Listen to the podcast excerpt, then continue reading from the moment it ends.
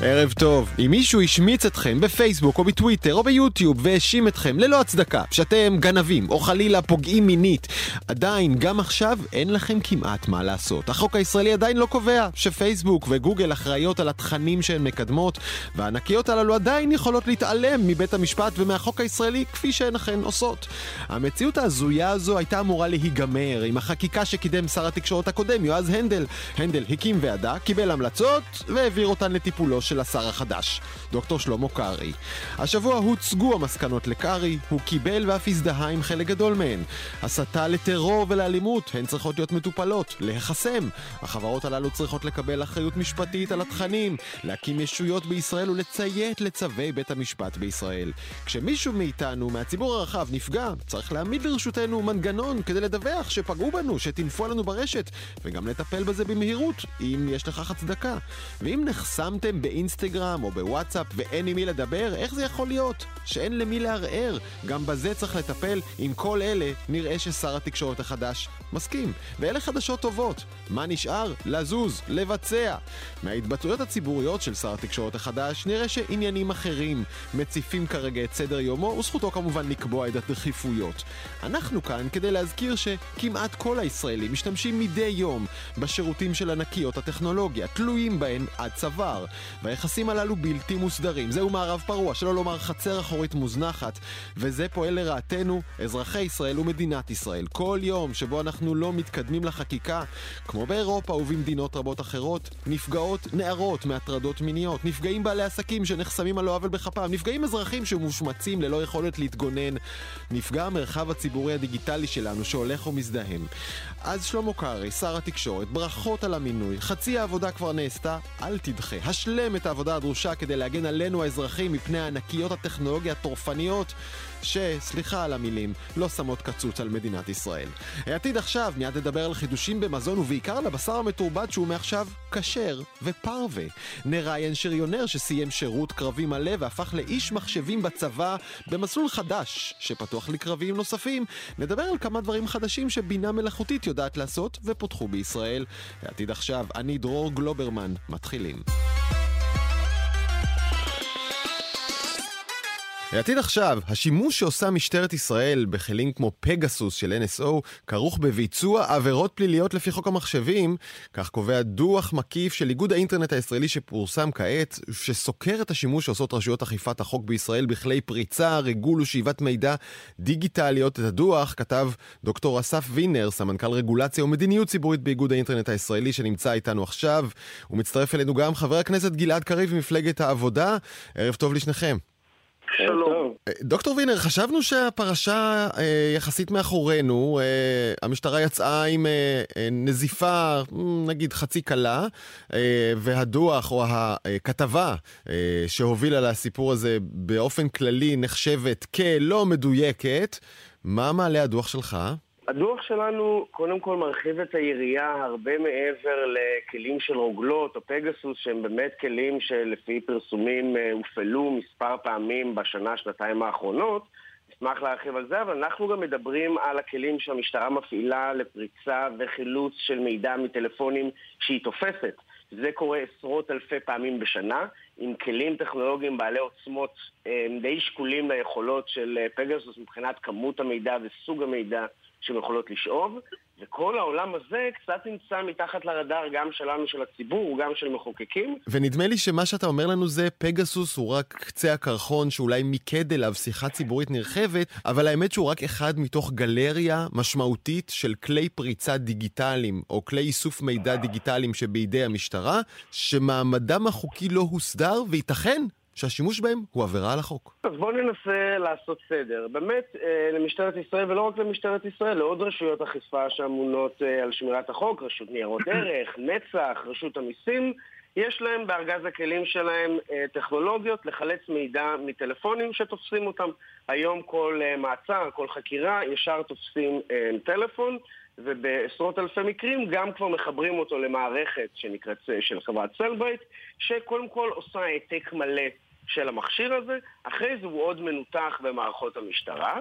עכשיו ההעתק הזה שנעשה זה לא רק אולי מה שאנחנו חושבים, התמונות ששמורות אצלנו, אולי קבצי מדיה, היום הכלים שיש מתחברים, יכולים להתחבר גם לכל החשבונות המקוונים שלנו, אה, מפייסבוק ודרופבוקס ועד טינדר.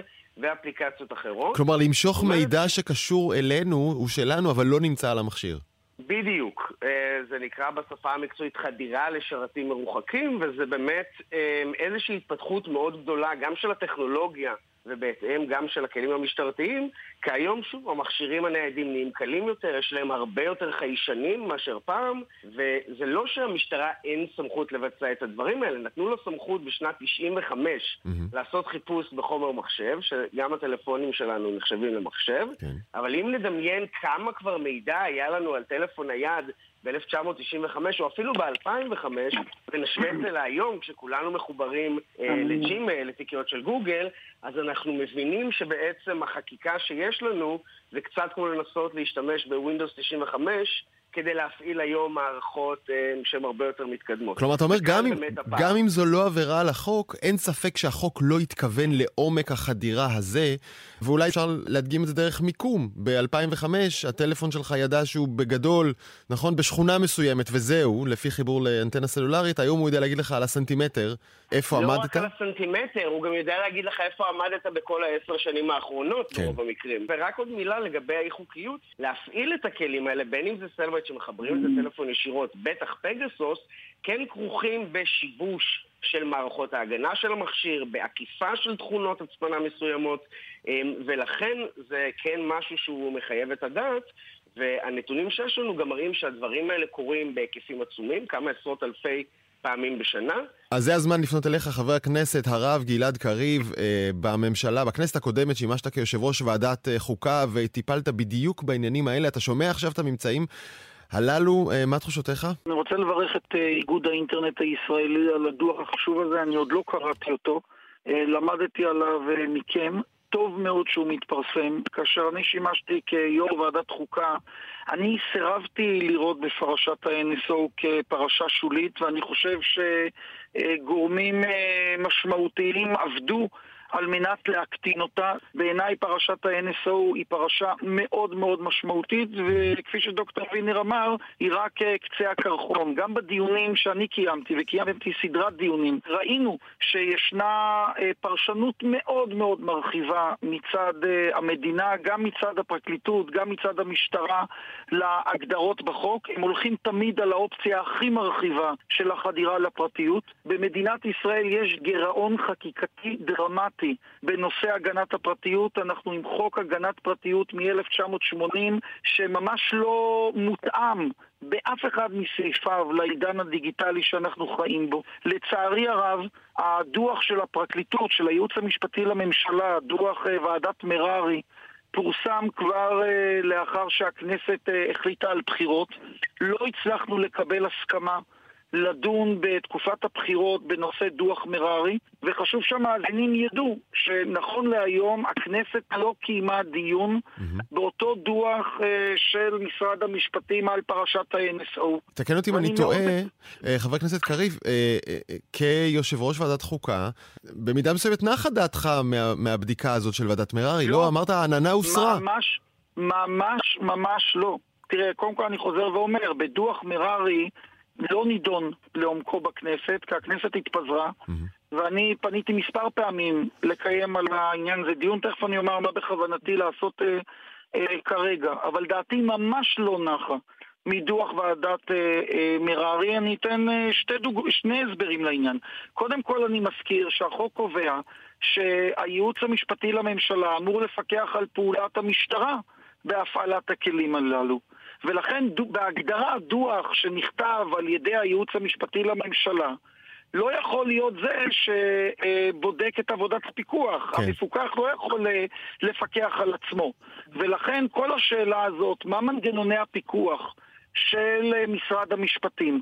אה, מה, מה התפקיד של בתי המשפט? אנחנו נמצאים היום בעידן שבו למעלה מ-95 ואני נדיב, מהבקשות להאזנות, גם האזנות סתר רגילות וגם האזנות דיגיטליות, חדירה לנתונים דיגיטליים מאושרות על ידי בתי המשפט. אני אומר לך כחבר ועדת חוקה, שלי כרגע לא ברור האם המשטרה חזרה להפעיל את הכלים הללו אה, במלוא העוצמה? מה שונה במנגנוני הפיקוח? והנושא הזה אה, נותר חשוף. ויש פה שילוב, צריך להבין, יש פה שילוב mm-hmm. של אה, הפעלת כלים מאוד מאוד מתקדמים, חקיקה מאוד מאוד אה, ישנה ולא מתאימה, וככל הנראה, ככל הנראה, אני אומר את זה בזהירות, פיקוח לא מספיק אפקטיבי, לא של אה, משרד המשפטים ולא של אה, בתי המשפט, על הרשויות החוקרות. אני רוצה עכשיו... לתת דוגמה, ברשותך, אה, למאזינות ולמאזינים, על כלי חדש שנחשף ממש בחודשים האחרונים, כלי שבו משטרת ישראל משתמשת בנתב"ג, כדי לאתר מבין הנוחתים הנכנסים לישראל על מי לבצע חיפוש למציאת סמים נכון. שמוברחים שלא כחוק. הכלי הזה משתמש בבינה מלאכותית שמ... מנחשת, מעריכה, מי עשוי להיכנס עם סמים לישראל על סמך הפרופיל של הנכנסים הקודמים שבאו עם סמים, ואז אתה עלול להיעצר לחיפוש סמים, כי הבינה המלאכותית אמרה, אבל תשאל את השוטר, רגע, למה, למה, מה אתה חושד בי? הוא לא יודע להסביר, כי הבינה המלאכותית לא הסבירה לו. אני אזכיר, אני, אתה יודע, לא צריך לדבר על כלים חדשים. בוא נזכיר שבמדינת ישראל, מופעלות אה, מצלמות ביומטריות במרחב הציבורי מבלי שהעניין מוסדר בחקיקה. בואו נזכיר שבג"ץ כבר אה, התייחס למערכת שנקראת עין הנץ, אה, אם אינני טועה, שזו מערכת שמופעלת ללא הסדרה חקיקתית. המציאות שחבר הכנסת קריב מתאר היא לפיה לא רק שהחקיקה תקועה מאחורה, אלא שהמשטרה דוהרת קדימה עם טכנולוגיות חדשות ומרחיבה ומרחיבה את עומק כניסתה לחיינו כמעט באין רואה. בגדול זה נכון, וגם, תראה, אפשר לבוא ולראות שהרבה מאוד מהטכנולוגיות האלה הם כן פותחו במקור כטכנולוגיות ביטחוניות. הם שוב או הופעלו מחוץ לישראל או הופעלו אה, מחוץ אה, לגבולות הרשמיים, ובעצם הן זולגות גם לשימוש אזרחי. ולכן אלו כלים שמלכתחילה גם חברות הסטארט-אפ שמפתחות אותם וגם mm-hmm. לצורך המקורי שהם פותחו, לא היו אמורים להיות מוגבלים, מידתיים, או שיש בהם אפשרויות למנוע מהחוקרים מידע מסוים. הבסיס שלהם הוא באמת לחלץ כמה שיותר מידע. אה, ובסוף אתה כן תלוי על איזשהו גוף ברשות החוקרת שיעשה אה, את הסינון הזה. גם התוכנות של למידת מכונה וכל הבעיות האלה של שיטור מבוסס אלגוריתם, נקרא להם שהזכרת בנתב"ג, הן קיימות גם בכלים האלה שאנחנו מדברים עליהם שמפעילים על טלפונים. שוב, היום הכלים האלה אמורים, אה, מסוגלים לזהות פרצופים מסוימים, יכולים לזהות עצמים, בעיקר יכולים לזהות קשרים חברתיים. אני מזמין אגב את המאזינים להסתכל בדוח, הוא זמין לחלוטין באתר האינטרנט של איגוד האינטרנט הישראלי. ובאמת אפשר לראות כמה אה, הדברים האלה לא משפיעים רק על הנחקר עצמו, על מי שיש את המכשיר, כי אחד מהפיצ'רים הוא ממש לסמן את כל הקשרים החברתיים שלו, אה, אנשים שהוא נמצא איתם בקשר, וכמובן כל תמונות או מידע אחר שהוחלף גם אה, עם אנשים כן. אחרים. אני רוצה ברשותכם לסיים איתך, חבר הכנסת הרב גלעד כן. קריב, הערכה פוליטית שלך, האם האקלים הנוכחי בכנסת יאפשר לקדם ריסון של כלי החקירה המשטרתיים או דווקא להפך? תראה, אנחנו נמצאים בתקופה לא פשוטה אה, בכנסת, כולם, כולם יודעים. אני מסכים אבל עם דוקטור וינר, שאולי דווקא סביב הנושא הזה, ניתן למצוא עניין משני צידי אה, הבית. אני בהחלט מתכוון לפנות אה, בתקווה עוד היום עם פרסום הדוח ליו"ר ועדת, אה, ליו"ר ועדת החוקה וליו"ר ועדת הוועדה לביקורת המדינה בבקשה לקיים דיונים דחופים בדוח הזה, גם בדוח ועדת מררי. וחייבים לחדש את החקיקה של עדכון דיני הפרטיות במדינת ישראל. התחלנו בזה אה, פעם אה, בקדנציה הקודמת סביב הצעת חוק ממשלתית, צריך לחזור אליה. אני חושב שגם הגיע הזמן לחשוב האם אין צורך בוועדה מיוחדת בכנסת אה, שעוסקת בנושאים הללו. כן, הוא מתמחה רק בהם. טוב, נראה לי ש... יכול להיות של חוקה ומדע וטכנולוגיה. נראה שיצאנו... חייבים להחזיר את הכנסת לעבוד בנושא הזה. נראה שיצאנו מכאן עם כותרת. הכנסת תידרש לעניין הזה. ראוי שתידרש. דוקטור אסף וינר מאיגוד האינטרנט וחבר הכנסת גלעד קריב, תודה רבה לשניכם, ערב טוב. ותגובת אה, משטרת ישראל, משטרת ישראל פועלת לפי חוק, מעבר לכך אין בכוונתנו להתייחס לדברים. העתיד עכשיו, סמל ראשון יונתן יוגב כבר היה אמור להיות אזרח עכשיו. אחרי שירות מלא וקרבי כשריונר הוא היה אמור להשתחרר, אבל נשאר על מדים, עבר קורס טכנולוגי, ועכשיו ימשיך לשרת בצבא במקצוע החדש וישתחרר רק בעוד שנה וחצי, כבר עם מקצוע טכנולוגי ביד לאזרחות. ערב טוב יונתן. ערב טוב. ואיתנו על הקו גם סגן אלוף ליאת ליטבק, מפקדת בסמ"ח אלפא, שם יונתן סיים ממש אתמול את הקורס, ערב טוב גם לך. ערב טוב. יונתן, נתחיל איתך, סיימת שירות מלא, קרבי, לא רצית לנוח? אז זה פיתוי באמת גדול. אה, אחרי אה, שנתיים שמונה שאתה נותן באמת הכל, כל החיים שלך זה הצבא. אני חושב שמה שאנחנו מקבלים בתוכנית הזאת הוא מאוד מאוד אדיר, ולכן החלטתי להישאר. אוקיי, אז, אז, אז בוא נדבר רגע, מה קיבלת בתוכנית הזו? למדת שלושה חודשים, מה? אנשים באו לפה בלי רקע בכלל, למדנו ממש מאפס את כל הכלים הבסיסיים שאנחנו צריכים על מנת שנוכל לעבוד בתפקיד שאנחנו מיועדים אליו. Mm-hmm. התחלנו ממש בבסיס להבין איך, איך מחשב עובד, אה, טיפה על רשתות, טיפה על אה, תכנות בסיסי, ולאט לאט טיפסנו למעלה ממש לפרקטיקה של המקצוע שלנו. איך היה, תגיד, הסוויץ' הזה מטנקים, שירת כתותחן וכל מה שקשור בזה, לפתאום לשבת בכיתה מול מחשב וללמוד? וואו, הסוויץ' הוא באמת ממש קשה, זה באמת הבדל עצום. אם אתה כלוחם יכול להיות אה, שבועות בלי קורת גג מעל הראש ובלי מזגן שלא נדבר, זה אתגר שונה לגמרי. סגן אלוף ליאת ליטבק, המפקדת של בית הספר שבו יונתן סיים אתמול את הקורס, אני בטוח שלימדתם אותו הרבה דברים, אבל את אה, חיתוך הדיבור של השריונר, את זה הוא עוד לא החליף. בסדר, הכל אה, זה יכול לאט לאט. אני חושבת שהם גם בסיכום הקורס אתמול הם uh, תיארו שהם, uh, היה להם קשה להיכנס בהתחלה, אבל אני חושבת שאחרי זמן קצר הם כבר התרגלו בתפקיד החדש. אז, אז בואי נדבר על המסלול הזה שלוקח לוחמים שסיימו שירות מלא והופך אותם לאנשים טכנולוגיים מאוד מאוד מהר. לגמרי, אז אני אתחיל רגע להסביר רגע מה זה בסמ"ח אלפא. אנחנו בעצם שער הכניסה לתחום ההייטק בכל היחידות הטכנולוגיות בצה"ל. אנחנו מכשירים מדי שנה כ-1,500 חניכים, באמת אה, למגוון מקצועות התוכנה, תשתית, דאטה, מגן סייבר. אנחנו בעצם מאפשרים לכולם שוויון הזדמנויות. זאת אומרת, גם במיונים אלינו mm-hmm. אין צורך בידע מוקדם, ולכן הכניסה לתוכנית הזו הייתה פשוטה. כי זה לקחת את מה שאנחנו עושים ביום-יום ולהביא את זה גם לעולם של הקרביים.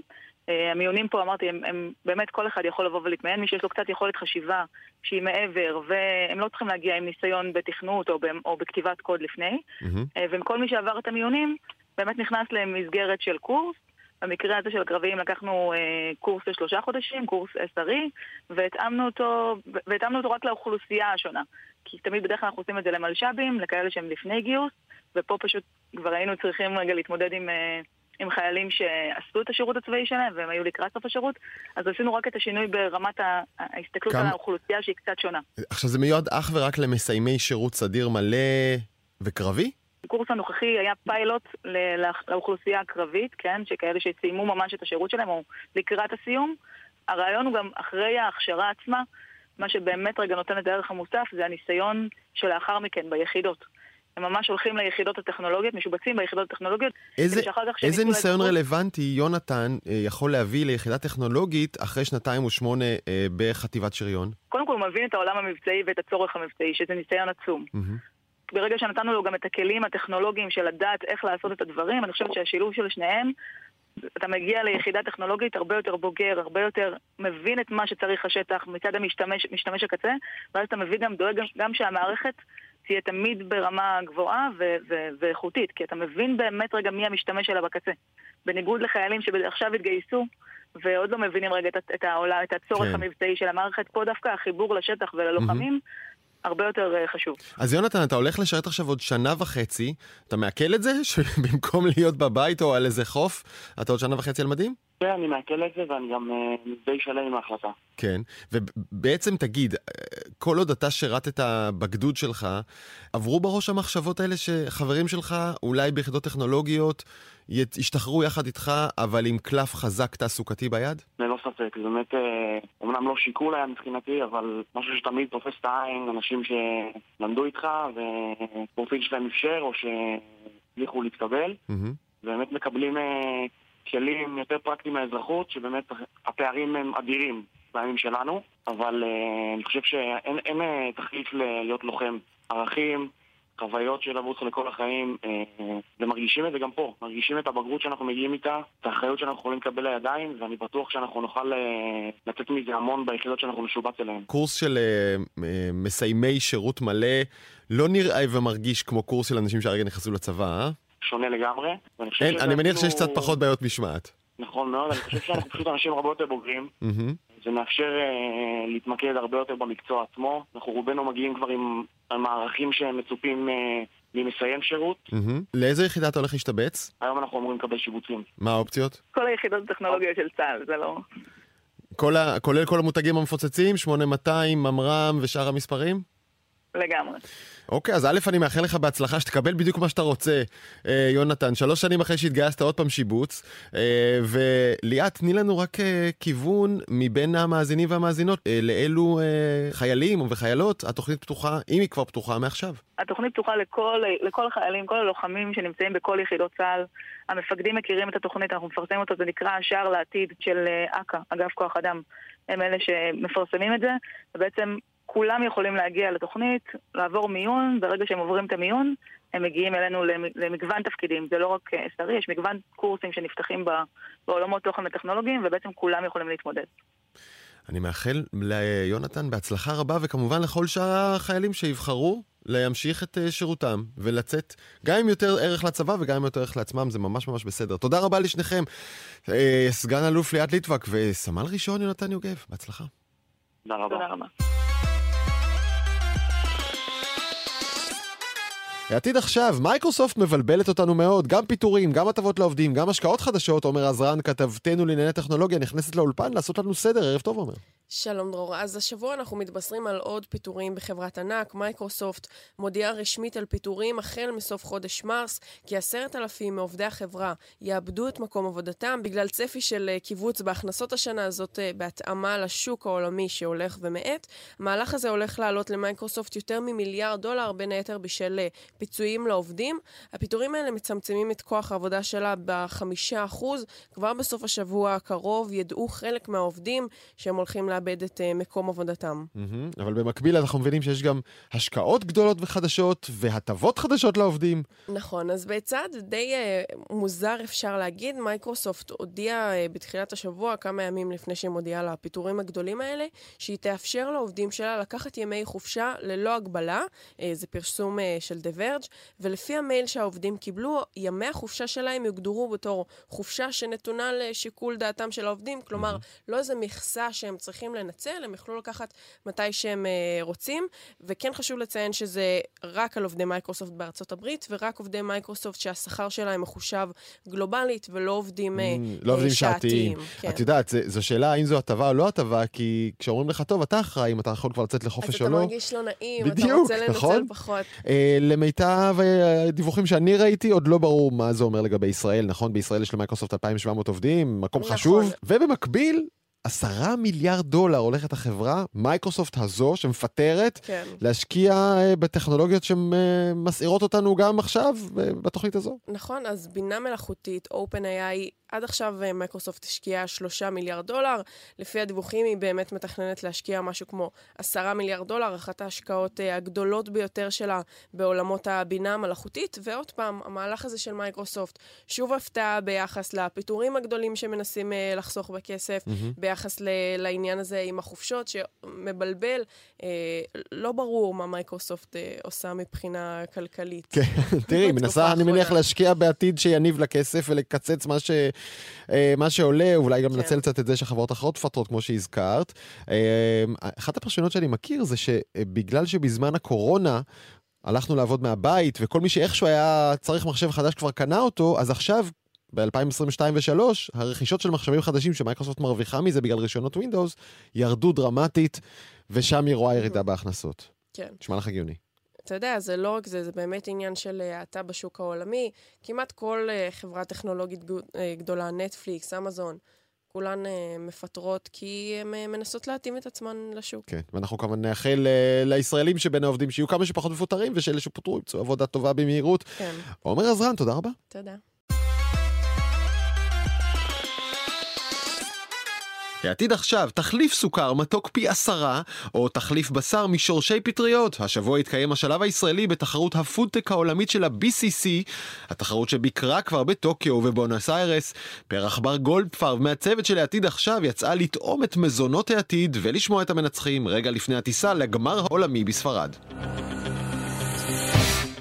משבר האקלים, מחסור עולמי במים מתוקים ובמזון, ומצד שני, השמנה וסוכרת, יזמים רבים בתחום המזון מנסים להתמודד עם האתגרים הגדולים ביותר של האנושות. אנשי המרכז הקולינרי הבסקי, BCC, יזמו תחרות עולמית בין מיזמי פיתוח טכנולוגיות מזון, שאחד משלביה המתקדמים התקיים השבוע. יונתן ברגר, מנכ"ל חרמת פיתוח המזון The Kitchen של קבוצת שטראוס, מסביר על האירוע. האירוע הזה זה חגיגה של שיתוף פעולה בין טכנולוגיה ובין קולינריה. זה מראה על איזושהי התבגרות של הסטארט-אפים, שהם כבר לא רק אה, טכנולוגיה ואיזה מגניב, ואם אנחנו לא נעסוק במזונות אלטרנטיביים, אז לא יהיה לנו איך להאכיל את הילדים שלנו בעוד 30 שנה, וזה מה שאנחנו עושים פה. וכל הדבר הזה, המכנה המשותף שלו זה פודטק. בתחרות הוצגו חמישה פיתוחים בתחום המזון. כל אחד מהם מספק מענה לצורך אחר. Yummy, yummy, yummy, I got love in my tummy.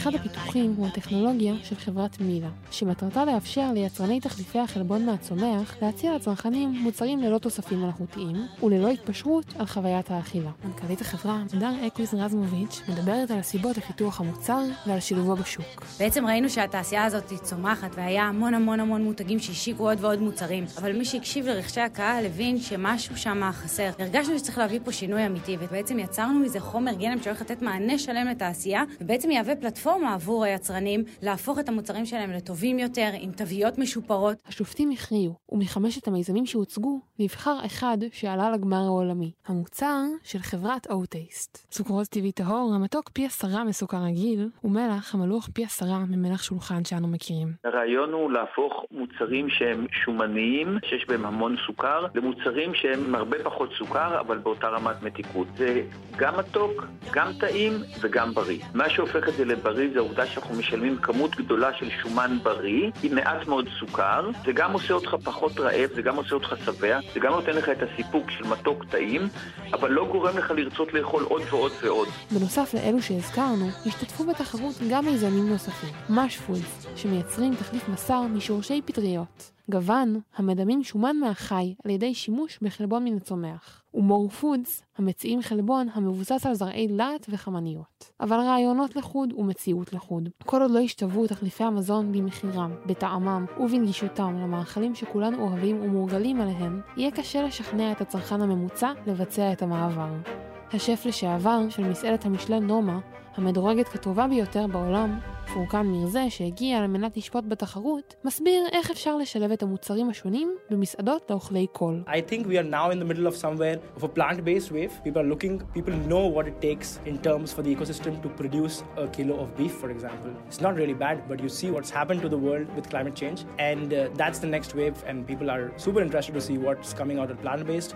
ומה חשבו על המוצרים האורחים שבאו לאירוע? טעמתי פה דברים מדהימים. ה-O-Sweet, מי שבעצם זכו, וואו, הגלידות שלהם פשוט מדהימות, מתוק וזה טעים וזה בריא. ספציפית ה-O-Sweet וה-O-Salt זה אפליקציות מדהימות. הפחתה במתיקות והפחתה במליחות תוך כדי הפיזור שלהם בכל המוצר, אה, נותנות איזשהו משהו חדש בלשון שאנחנו לא מאוד רגילים אליו. כל זה נשמע אופטימי, וכאחת שטעמה מהמוצרים החדשניים, גם אני יכולה להעיד שהטעמים מפתיעים ביכולתם לדמות את המאכלים שכולנו מכירים ואוהבים. אבל מתי הצרכן הפשוט יוכל ליהנות מהפיתוחים שהוצגו ולעבור לאורח חיים קצת יותר מקיים מבלי לחוש פשרה? אז בעוד חודשיים מתקיים הגמר, ואנחנו נאחל כמובן בהצלחה לאוטייסט הישראלים שיגברו על מתחריהם מכל העולם. זה טוב להם, והאמת שזה גם טוב לנו. לעתיד עכשיו, בואו נצלול רגע לבשר המתורבת, בשר לכל דבר שמגודל במעבדה, מתאים של בעלי חיים, אבל לא מצריך שחיטה. הוא נחשב לאחד הפתרונות הבולטים לבעיית האקלים שתעשיית הבשר מייצרת, וכמובן, לצער בעלי חיים, הבשר המתורבת כבר מוכן. למה הוא לא אצלכם בפה? מכמה סיבות, ואחד המחסומים הללו הוסרו השבוע. תכף נשוחח עם הרב מנחם פרל ממכון צומת, ועם ניר גולדשטיין, מנכ"ל מכון המחקר GFI, על פריצת דרך הלכתית, אבל קודם הדיווח שלך כאן באולפן, כתבתנו ענבר פייבל. ערב טוב, דרור. אתמול הרב הראשי לישראל, הרב דוד לאו, הכריע בסוגיה המורכבת. בשר מתורבת יהיה כשר ויחשב פרווה, ממש כמו תחליפי בשר צמחיים. בעצם אה, כדי לבחון את הליכי ייצור הבשר המתורבת, הרב לאו ביקר במפעל של חברת א' פארמס, שמייצרת סטייקים מתורבתים הישר מתאי בעלי חיים ללא הנדסה גנטית. הדוקטור צביקה תמרי, שאחראי על הקשר עם רשויות הרבנות בחברה, מרוצה מההחלטה. בואו נשמע את הדברים שלו. בשר מתורבת זה תחום מאוד חדשני שההלכה היהודית עוד לא התגבשה לגביו. בניגוד לתחליפי בשר צמחיים, בשר מתורבת מכיל תאים, כמו תאי שריר, תאי רקמת חיבור, שהם נמצאים בתוך פיגום צמחי שנותן להם את המבנה התלת-ממדי. השאלות שנשאלות הן קודם כל, האם זה בכלל כשר? ואם כן, אז מה המעמד שלו, האם זה בשרי או לא? ההחלטה האחרונה של הרב הראשי לאו זה אבן דרך מאוד מאוד חשובה. הבשר המתורבת מזכיר את המקור במרקם ובטעם הרבה יותר מאשר התחליפים שאנחנו מכירים היום בשוק. בהתאם לכך, בחוות הדעת של הרב הראשי יש התייחסות למראית עין, כדי למנוע בלבול עם מוצרי בשר אמיתיים. אה, נכתב, יש לאסור פרסום של הבשר המתורבת עם מוצרי חלב, מפני שכל אלו עלולים להביא להרגל עבירה ולהכשיל את הרועים, ללמוד להקל בבשר וחלב ולזלזל באיסור.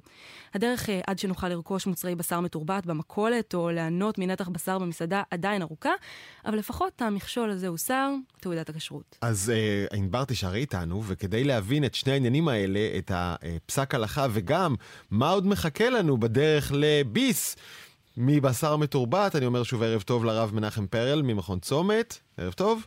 ערב טוב. ולניר גולדשטיין מ-GFI, אה, הרב אה, פרל, בוא נתחיל איתך. מה בעצם עומד בבסיס הכרעתו של הרב הראשי לקבוע שבשר מתורבת הוא כשר ופרווה? עיסוק בשר מתורבת הוא מזה כעשור, והשלב החדש שאליו הגענו, שאפשר לייצר בשר מביצית מופרית עוד לפני שהיא נדבקת בדופן הרחם, הוא באמת שלב חדש. הנקודה בזה היא בעצם שהבשר, שהתא הזה הוא לא נחשב לבשרי, הוא עדיין, הוא עדיין כלום. אז כל זה זה לא איבר מן החי, נכון? כי זה לא איבר, זה לא... התא הזה הוא לא חי, עדיין אין לו חיות משל עצמו. אם הוא לא יידבק בדופן הרחם, ולא יהיה לו את המזון שלו, הוא פשוט ייפלט החוצה כמו כל הפרשה. Mm-hmm. ולכן הוא לא איבר, הוא לא מן החי, והוא בעצמו גם לא חי, אין לו חיות משל עצמו, הוא לא גוף, אה, הוא לא, הוא לא יצור אורגני. כן. עדיין. לא יכול להחזיק את עצמו. אז איבר מן החי זה לא, אה, ולכן מאותה סיבה גם זה לא נחשב בשר, למרות שאתה יודע, בסוף אנחנו נטעם סטייק. זה יהיה סטייק מתאי בשר. אבל הוא לא יהיה בשרי. נכון, אז הוא יהיה דומה לסטייק, והוא יהיה בטעם של סטייק, אני מקווה מאוד. אה, ויותר מזה אני יכול לומר שבין השורות, הוא לא כתב את זה שם, אבל זה ככה פועל יוצא משם, שיהיה אפשר להפיק אותו, לא יודע אם יהיה בזה תועלת, אבל יהיה אפשר להפיק אותו לא דווקא מבהמה כשרה, גם מבעל חיים שהוא לא כשר. מה זאת אומרת? בסופו של דבר הוא לא בשר, זה לא בשר. אנחנו נראה אה, תאים שהופקו חלילה, או לא חלילה, מחזיר, ובעצם סטייק חזיר, אבל בגלל שזה בשר מתורבת אין שום בעיה לאכול אותו? כן, תראה, זה יכול להיות שבשלב הראשון זה יהיה קשה לעיכול, מבחינה חברתית. קשה לעיכול מנטלי, לא פיזי. אבל, אבל כן, כן, לגמרי כן. גם מה שהוא כתב שם בהפסק הלכה, שהכתבת הקריאה קודם, שלא ישמקו אותו כבשר ולא דומה לבשר וכולי, בלי ספק זה רק בשלב הראשון. זאת אומרת, אחרי שהציבור יעכל את זה שוב חברתית, אז זה יהיה דומה למה ש... לתחליפי חלב שיש היום, לא יודע, חלב ישיבולית שועל, חלב סויה, חלב שקדים. כלומר, יש כאן, כמו שאמרת, ההלכה היא הולכת, מה שאתה מציג כעת זה בעצם שיקול קצר טווח ושיקול ארוך טווח. בטווח הקצר לא נרצה לערבב בשר עם חלב כדי לא ליצור מראית עין כאילו שזה בסדר, אה, למי שלא מבין מה המוצר שמונח כאן לפנינו, אבל בטווח הארוך כשהציבור יתרגל שהחלב איננו חלב והבשר איננו בשר, אה, אולי זה יותר בעצם. זה הזמן, הרב פרל, לפנות לניר גולדשטיין, מנכ"ל אה, מכון המחקר GFI, ואני אשאל שאלה קצת אה, פשוטה, או שלא לומר פשטנית. אז מתי בחנויות? אה, ישראל היא מובילה עולמית, כמו שהזכרתם וכמו שהרב הזכיר, בכל מה שקשור לפיתוח של מוצרי בשר מתורבת. רעיון שחלמנו עליו לפני עשר שנים, והיום כל כך מרגש לשמוע את הרב מדבר על הקבלה הצרכנית והאפשרויות שעומדות בפנינו. ובעצם מה שעומד בפני ההגעה של המוצרים האלה לשוק, לפחות בישראל, זה הנושא של הרגולציה. החברות כבר מוכנות, אפשר כבר למכור. כלומר, הרגולציה לא ההלכתית, אלא של משרד הבריאות. כן, לגמרי, אנחנו כבר מעל שנתיים עובדים על זה. כן. מחכים לאישור של משרד הבריאות. בינתיים כבר הסינגפורים אישרו והאמריקאים אישרו את זה, למרות שישראל היא מובילה עולמית בפיתוח, במחקר של הטכנולוגיות האלה.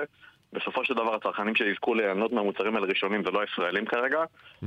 אלא במדינות אחרות. כי מה? כי יש כמה אנשים במשרד הבריאות, בלשכת, באגף, בזה, שעוד לא חותמים על הצטלה? כן, נכון, תשמע, זה חשוב, כל מוצר מזון חדש, מאוד מאוד חשוב לוודא כמובן שהוא יהיה הכי בטוח שאפשר לצרכן הישראלי. אבל ברגע שכבר אישרו אותו בחו"ל, אין בעצם הצדקה לא לאשר את המוצרים האלה בארץ. והיום אנחנו בזמן קריטי להתפתחות של התעשייה הזאת, כי החברות גייסו מאות ומיליארדי דולרים, מאות מיליונים, ומתלבטות איפה להקים את המפעל המשמעותי הגדול הראשון. אה, והמדינות שבהן זה כבר מאושר, הן מן הסתם קורצות הרבה יותר למפעל כזה, ואם ישראל משתרכת מאחורה, אז מעמדה כפוטנציאל מפעל יורד דרמטית. נכון, וזו החלטה שחייבים לקבל אותה בחודשים הקרובים, מקסימום בשנה הקרובה, כי כן. החברות חייבות כבר להוציא את הכסף לבנות את המפעלים.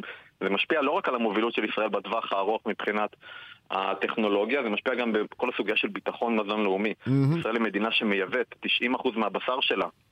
בעתיד הקרוב יהיו לנו משברים משמעותיים ביבוא הבשר לישראל, ראינו את זה בקורונה. תגיד, ניר, הייצור של. בשר מתורבת יוכל בעתיד הנראה לעין להתחרות בכמויות כדי להכיל את כלכלת ישראל? בוודאי, זאת הרי הכוונה. נדרשת פה השקעה משמעותית ותמרוץ של המדינה על ידי משרד האוצר, על ידי משרד הכלכלה, לאפשר לחברות גם לבנות פה את המפעלים. הממשלות כמו האמירויות, סינגפור, ארצות הברית, מציעות לחברות מאות מיליוני דולרים כדי לבנות את המפעלים אצלם.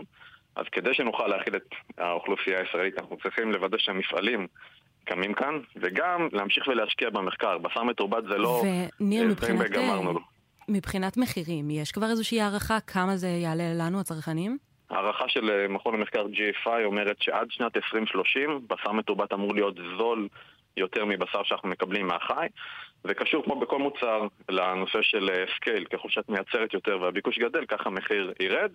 בסופו של דבר, בגלל שייצור מזון מהחי הוא כל כך לא יעיל, פרה, לצורך דוגמה, כדי לייצר קלוריה אחת מבשר, פרה צריכה לאכול 40 קלוריות, וכדי לייצר קילוגרם אחד של בקר, הפרה צריכה לשתות 15 טון מים, זה מאוד מאוד לא יעיל. בשר מתורבת עושה את הכל ביעילות, בשקיפות. תתרגם לנו את זה אם אתה יכול למחיר בסופר במתי? 2024? 2025? מתי נפגוש את זה כנראה כאן? הערכות כרגע של חלק מהחברות מדברות על בערך אה, 7 דולרים כיום אם ייתנו להם לצאת לשוק. היום אתה יכול לקנות בסינגפור כבר מוצרים, זה בעצם האינדיקציה הראשונה שלנו. מנה של אה, עוף מתורבת בסינגפור היום, שכבר אפשר לקנות, עולה משהו כמו 18 דולר רגע, אמריקאי. כמה עוף? 100 גרם? 200 גרם? איך זה הולך? אני חושב שזה משהו כמו 200 גרם. אוקיי. אז 18 זה דולר, לא זול אה, כל כך, אבל למי שהעניין הזה קרוב לליבו, או סקרן, זה לגמרי משתלם. כן, רק התחלנו, גם האייפון היה יקר בהתחלה. האייפון הקבלה נשאר יקר. גם היום. הרב פרל, האם המוטיבציות שניר תיאר כאן אה, בדבר אה, משבר האקלים וצער בעלי חיים, דחפו או דוחפים קצת את הגופים הרבניים לשפוט לקולה? כן, כן ולא. זאת אומרת, השיקולים הם קודם כל, אה, אני מוכרח לומר, כל המאמרים שקראתי, כולל הפסק של הרב לאו האחרון, אה, השיקולים הם הלכתיים נטו. צער בעלי חיים הוא אה, לגמרי שיקול הלכתי מוכר. אקולוגיה פחות היה נושא מדובר ומוכר במקורותינו העתיקים, אז אני לא יכול למדוד אותו ברמה הזאת, אבל אין כאן איזשהו... כפיפה, או נגיד איזו התחשבות, בגלל שיש צער בעלי חיים, אז הוא לקח איזשהו צעד מקל. לא התפשרנו בהלכה, אתה אומר. לא התפשרנו בהלכה. לא, אני רוצה לגמרי מאוד בסדר. להודות אה, לשניכם. הרב מנחם פרל ממכון צומת, ניר גולדשטיין מ-GFI, וכמובן לך, ענבר פייבל כתבתנו. תודה. תודה רבה. תבוא, גם לך דרור. העתיד עכשיו, כשכולנו מתלהבים מהצ'אט GPT, הבינה המלאכותית שיודעת לשוחח, לסכם, לשורר, לכתוב חוזה משפטי או אפילו תוכנה, הגיע הזמן להציג לכם את האימפריה הישראלית הקצת נסתרת, AI21 Labs, חברת בינה מלאכותית ישראלית, שהוקמה על ידי פרופסור אמנון שעשוע, הידוע ממובילאיי, אורי גושן ופרופסור יואב שוהם, שמצטרף אלינו עכשיו, ערב טוב. ערב טוב. אז אה, כל מי שבעולם הטכנולוגיה כבר מכיר את החברה שלכם, כמובן, היא גייסה לפי שווים של מאות מיליוני דולרים, אבל היא גם מציעה אה, כבר זה זמן כלי בינה מלאכותית שכולנו יכולים להשתמש בהם. אה, מה, מה אפשר לעשות בעזרתכם? אז ככה, אנחנו באמת חברה אה, קצת מורכבת, מבחינה הזאת שאנחנו גם מעבדת מחקר מהשורה הראשונה בעולם, אה, בתחום של בינה מלאכותית וספציפית באזור של עיבוד שפה טבעית. אה, אנחנו מנגישים את זה לקהל המפתחים, ונרשמו לנו מעל 25 אלף מפתחים שמשתמשים בטכנולוגיה שלנו, אבל אנחנו גם, כמו שאמרת, באמת יש לנו את המוצרים שלנו שמטרתם לשנות מהיסוד איך שאנחנו כותבים וקוראים. אז ה- הכי מוכר, אני חושב, זה וורד טיון, שאני מכיר אנשים שמשתמשים בו, והם מספרים שזה פשוט כמו מין פלא כזה. הוא כותב בשבילך באנגלית נהדרת. זה נכון, הוא לא לגמרי כותב בשבילך, זה אולי אחת ההבחנות מ-chat GPT הפופולרי, mm-hmm. הוא, אה, הוא שות, שותף שלך בתהליך הכתיבה, אתה עדיין לגמרי בשליטה. עד לא מזמן, עד ספציפית לפני כמה ימים, אה, הוא עושה כמה דברים, הוא בוודאי מתקן שגיאות כתיב ותחביר, אה, אבל מה שהוא עושה בצורה מאוד ייחודית זה כשכתבת הוא מציע לך דרכים אחרות להביע מה שכתבת, שאולי יותר קולעות למה שחשבת עליהם. איך ידעת מה רציתי, על מה חשבתי, כשאני בעצמי לא מצאתי את המילים הנכונות? כזה? תשמע, אה, המחשבות שלנו הן כל כך רב-גוניות ועשירות ורב-ממדיות, והסיכוי שרצף אותיות או מילים עלוב שיוצא יקלע להם הוא מאוד נמוך. עכשיו, אבל הייתה קפיצת מדרגה מאוד גדולה, ויש אה, מה שנקרא Working Spices שיצא לפני אה, יומיים. כן. והוא... אה, זה, זה מוצר חדש שלכם, שעושה מה? אתה כותב, ואז בשלב מסוים אתה אומר, אה, הייתי רוצה דוגמה לזה. או הייתי רוצה מובאה לזה, או הייתי רוצה אה, איזו דוגמה נגדית, mm-hmm. או הייתי רוצה איזשהו נתון סטטיסטי שיתמוך, או הייתי רוצה בדיחה. וכל אחד מהדברים האלה אתה יכול לבקש, והמערכת תציע לך הצעות. אתה עדיין בוחר, אתה רואה מאיפה זה הגיע, אז יש לך ביטחון שאתה יודע מה המקור, אתה בשליטה, אבל יש לך מין בעצם עוזר מחקר, עוזר תת-עורך כזה, שעוזר לך בצורה מאוד אינטליגנטית. וואו, כלומר, אם אני אה, רוצה לכתוב עכשיו... אה, אה, לא יודע, מאמר על מכוניות אוטונומיות, אה, נושא אקראי שעובר לי בראש, אה, ואני רוצה להבין מה ההערכה הכי טובה אה, לגבי מתי השירות הזה יהיה זמין, נגיד בישראל, אז מה, אני, אני, במקום לחפש בגוגל, אני יכול לשלוח את הכלי החדש שלכם לחפש לי את התשובה? נכון, ולא רק שזה, לא, לא רק שתקבל מספר אה, אפשרויות לשזור בטקסט ברגע שאתה שמח עם מה שקיבלת, ואתה גם יודע מאיפה זה הגיע, mm-hmm. בלחיצת כפתור זה ייכנס לטקסט בצורה רהוטה, בלי שאתה תצטרך להתחיל לכתוב בעצמך את מה שראית שם. טוב, להרבה אנשים עכשיו אה, נזכרות להם האוזניים, בין אם הם אה, עיתונאים או חוקרים, או אולי עורכי דין, וכל מי שבעצם כותב משהו, בתוך שנייה להכניס לתוך הטקסט. אגב, זה, אני מניח, באנגלית גם? עוד לא בעברית? או לא יהיה בעברית? זה, אה, המיקוד הוא באנגלית, mm-hmm. אה, ובהחלט ספייסס בפרט באנגלית. אה, מה שמפתיע זה שאתה יכול לכתוב בשעטנז של שפות ותצא אנגלית רהוטה, אה, ובקרוב גם יצאו, יצא פלט שהוא בשפות אחרות. אנחנו מודעים לזה שהמיקוד שלכם הוא בשוק הגדול אה, שנקרא אנגלית ואחריו ספרדית, אבל אנחנו ישראלים, אנחנו רוצים גם ליהנות מהכלים האלו. אה, והאמת שביקרתי בעמוד שלכם לא פעם ולא פעמיים, יש שם שלל גדול מאוד של כלי בינה מלאכותית שכבר מוצעים לכותבים. יש לכם אה, לא מעט משתמשים בעולם. זה מתפוצץ בצורה שגם אנחנו לא חזינו. בסוף 21 היה לנו פחות ממיליון משתמשים, רק ל-WordTune. יש לנו עכשיו מעל שישה מיליון. האם ההייפ האדיר סביב בינה מלאכותית בחודשים האחרונים עוזר לכם או מקשה עליכם? כי מצד אחד הוא הכניס לכולנו לתודעה את זה שבינה מלאכותית יכולה לעזור לנו בעוד כל כך הרבה משימות, ומצד שני, ההייפ הוא יותר סביב מתחרים שלכם, כמו OpenAI ו-ChatGPT. אנחנו משתמשים בהייפ הזה בצורה מושכלת. מה אני מתכוון? הטכנולוגיה הנוכחית היא, היא באמת אה, מאוד... Uh, מרשימה ומעוררת השתאות לפעמים, אבל היא גם יש לה מגבלות. ויש לנו פחד זה שאנשים מרוב התלהבות יתעלמו מהמגבלות אה, ואז יתאכזבו. אז התפקיד שלנו זה גם להלהיב במוצרים שעובדים, אבל לייצר ציפיות להבין איזה דברים אפשר לעשות ואיזה אי אפשר לעשות. כן, אתה, אתה מניח אצבע על, על אה, היבט מאוד מעניין באמת של המכונות הללו. בעוד אנחנו נהנים ומשתעשעים מיכולותיהן הפלאיות, אנחנו גם אה, נדהמים מכמה שטויות שהן יודעות לפלוט. אה, רק לשם הדוגמה, מישהו הראה לי את הסיכום שצ'אט GPT כתב על קיבוץ אה, דפנה שבצפון, ראיתם את זה? ולפי הסיכום, קיבוץ דפנה, באנגלית הוא כותב, נמצא בגליל המערבי, הוא לא, אה, אבל בסדר, הוא בצפון, הוא הוקם אה, לפני קום המדינה וכולי, על ידי אה, אנשי ההגנה והפלמ"ח, והוא נקרא קיבוץ דפנה על שם דפנה דקל. שהייתה לוחמת בפלמ"ח ונהרגה ב-48. עכשיו, זה, זה כמובן לא נכון, דפנה דקל היא זמרת שחיה בבריאות טובה, אני מקווה, אבל הנה דוגמה לשטויות ש-Chat GPT יודע לפלוט בלי חשבון ובביטחון גמור. והשאלה חוזרת אליך, אה, פרופסור יואב שוהם, האם המנועים שלכם יודעים להתגבר על זה ולספק רמת אמינות טובה יותר? אז א', נאחל לדפנה בריאות ואריכות ימים. וב' כן, זה, תראה, באמת, צ'אט GPT, וזה לא רק הוא, זה לא במקרה הוא פופולרי, אז מדברים עליו, אבל כל מה שנקרא מודלי השפה, מערכות מפלצתיות כאלה שגם לנו יש, אומנו אה, על כל האינטרנט, בין כל הדברים הנהדרים שאומרות, הם אומרים גם אה, שטויות מוחלטות. כן. אז היות שאנחנו הרבה יותר בכוונה צנועים במה שאנחנו מציעים לך, מרווח כן. הטעות שלנו, הסיכוי לטעות הרבה יותר קטן. להגיד שאנחנו לעולם לא טועים זה יהיה, לא טועים זה יהיה מוגזם. אבל היות שאנחנו נותנים לך משהו ואנחנו אומרים לך, הנה זה בא משם, וזה לא מאמר שלם שאתה תלך לאיבוד, הוא כל כך רהוט, ואתה תגיד, טוב, בטח זה נכון, זה כאן ציטטה מסוימת, והגיעה מהניו יורק טיים, ומבוססת על הנתון הזה, אז עכשיו אתה יכול להחליט אם מתאים לך או לא, ואתה רואה בדיוק במה מדובר. כן. אז אנחנו לא טועים הרבה, וכשאנחנו טועים, אתה בסוף יש שתחליט. כן.